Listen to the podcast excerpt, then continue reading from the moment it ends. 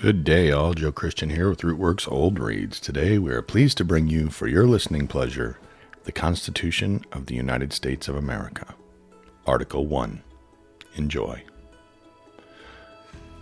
We, the people of the United States, in order to form a more perfect union, establish justice, ensure domestic tranquility, provide for the common defense, promote the general warfare, and secure the blessings of liberty to ourselves and our posterity, do ordain and establish the Constitution for the United States of America. Article 1, Section 1. All legislative powers herein granted shall be vested in a Congress of the United States, which shall consist of a Senate and House of Representatives. Section 2. The House of Representatives shall be composed of members chosen every second year by the people of the several states, and the electors in each state shall have the qualifications requisite for electors of the most numerous branch of the state legislature. No person shall be a representative who shall not have attained to the age of 25 years and be seven years a citizen of the United States, and who shall not, when elected, be an inhabitant of that state in which he shall be chosen.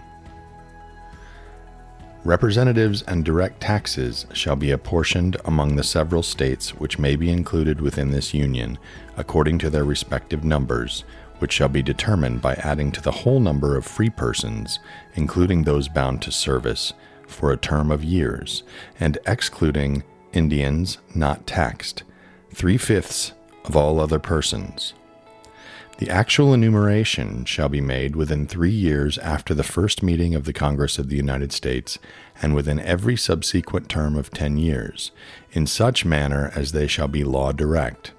The number of representatives shall not exceed one for every thirty thousand. But each state shall have at least one representative, and until such enumeration shall be made, the state of New Hampshire shall be entitled to choose three, Massachusetts eight, Rhode Island and Providence plantations 1, Connecticut 5, New York 6, New Jersey 4, Pennsylvania 8, Delaware 1, Maryland 6, Virginia 10, North Carolina 5, South Carolina 5, and Georgia 3. When vacancies happen in the representation from any state, the executive authority thereof shall issue writs of election to fill such vacancies. The House of Representatives shall choose their Speaker and other officers, and shall have the sole power of impeachment. The Senate of the Section 3. The Senate of the United States shall be composed of two senators from each state, chosen by the legislature thereof, for six years, and each senator shall have one vote.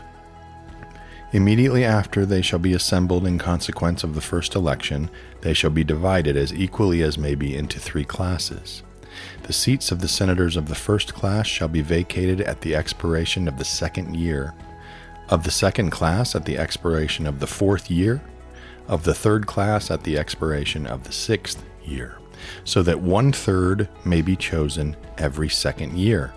And if vacancies happen by resignation or otherwise during the recess of the legislature of any state, the executive thereof may make temporary appointments until the next meeting of the legislature which shall then fill such vacancies. No person shall be a senator who shall not have attained to the age of thirty years and been nine years a citizen of the United States, and who shall not, when elected, be an inhabitant of that state for which he shall be chosen. The Vice President of the United States shall be President of the Senate, but shall have no vote unless they be equally divided. The Senate shall choose their other officers and also a president pro tempore in the absence of the vice president or when he shall exercise the office of President of the United States.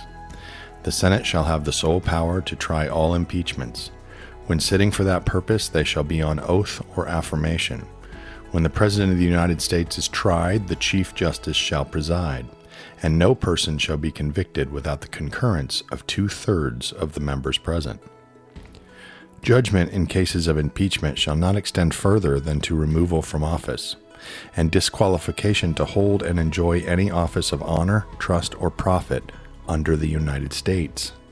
But the party convicted shall nevertheless be liable and subject to indictment trial, judgment, and punishment according to the law. Section 4. The times, places, and manner of holding elections for senators and representatives shall be prescribed in each state by the legislature thereof.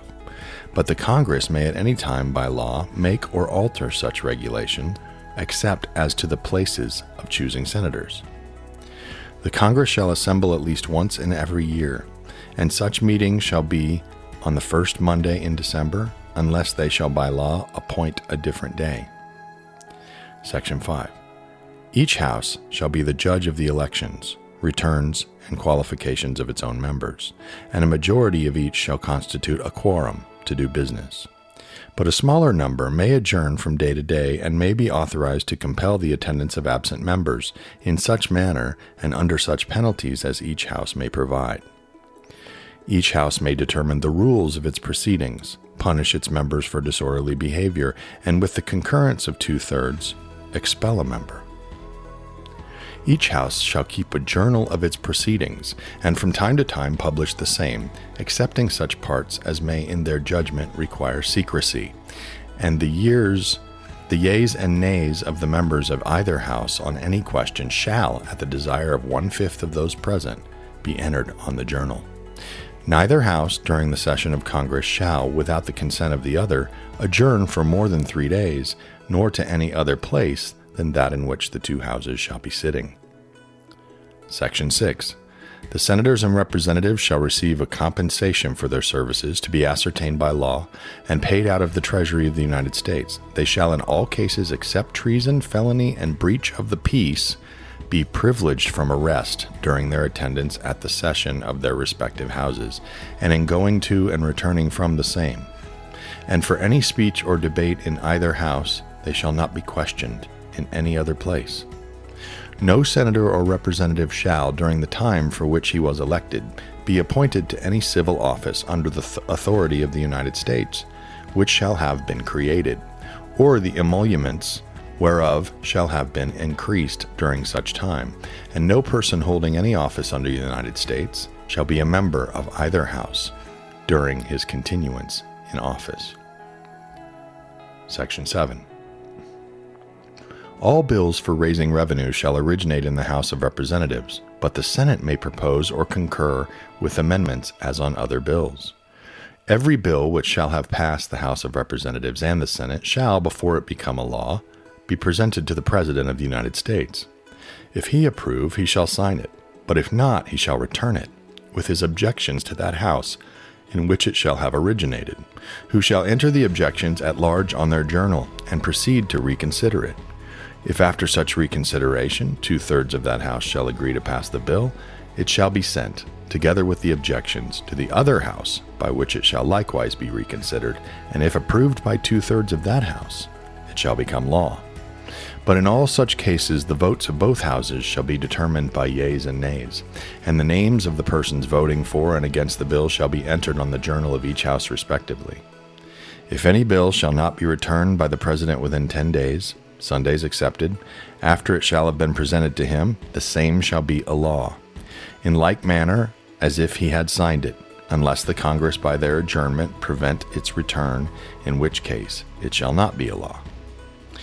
Every order, resolution, or vote to which the concurrence of the Senate and House of Representatives may be necessary, except on a question of adjournment, shall be presented to the President of the United States, and before the same shall take effect, shall be approved by him or being disapproved by him shall be repassed by two thirds of the Senate and House of Representatives according to the rules and limitations prescribed in the case of a bill. Section 8. The Congress shall have power to lay and collect taxes, duties, imposts, and excises, to pay the debts and provide for the common defense and general welfare of the United States.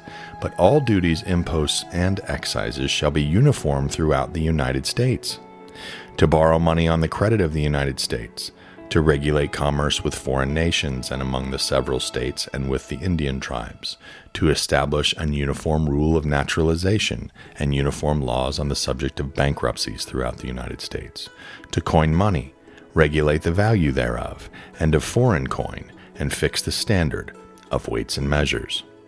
to provide for the punishment of counterfeiting the securities and current coin of the United States, to establish post offices and post roads, to promote the progress of science and useful arts by securing for limited times to authors and inventors the exclusive rights to their respective writings and discoveries, to constitute tribunals inferior to the Supreme Court, to define and punish piracies and felonies committed on the high seas and offenses against the law of nations, to declare war, grant letters of marque and reprisal, and make rules concerning captures on land and water to raise and support armies, but no appropriation of money to that use shall be for longer term than two years, to provide and maintain a navy, to make rules for the government and regulation of the land and naval forces, to provide for calling forth the militia to execute the laws of the Union, suppress insurrections, and repel invasions, to provide for organizing, arming, and disciplining the militia, and for governing such part of them as may be employed in the service of the United States reserving to the states respectively the appointment of the officers and the authority of training the militia according to the discipline prescribed by Congress. To exercise exclusive legislation in all cases whatsoever such district not exceeding 10 miles square, as may, by cession of particular states and the acceptance of Congress, become the seat of the government of the United States, and to exercise like authority over all places purchased by the consent of the legislature of the state in which the same shall be, for the erection of forts, magazines, arsenals, dockyards, and other needful buildings, and to make all laws which shall be necessary and proper for carrying into execution the foregoing powers, and all other powers vested by this Constitution in the government of the United States or in any department or officer thereof. Section 9 the migration or importation of such persons as any of the states now existing shall think proper to admit shall not be prohibited by the Congress prior to the year 1808. But a tax or duty may be imposed on such importation not exceeding $10 for each person. The privilege of the writ of habeas corpus shall not be suspended unless when in cases of rebellion or invasion the public safety may require it. No bill of attainder or ex post facto law shall be passed. No capitation or other direct tax shall be laid unless in proportion to the census or enumeration herein before directed to be taken. No tax or duty shall be laid on articles exported from any state. No preference shall be given by any regulation of commerce or revenue to the ports of one state over those of another, nor shall vessels bound to or from one state be obliged to enter, clear, or pay duties in another. No money shall be drawn from the treasury, but in consequence of appropriations made by law, and a regular statement and account of the receipts and expenditures of all public money shall be published from time to time. No title of nobility shall be granted by the United States, and no person holding any office of profit or trust under them shall, without the consent of the Congress, accept of any present, emolument, office, or title of any kind whatever from any king, prince, or foreign state.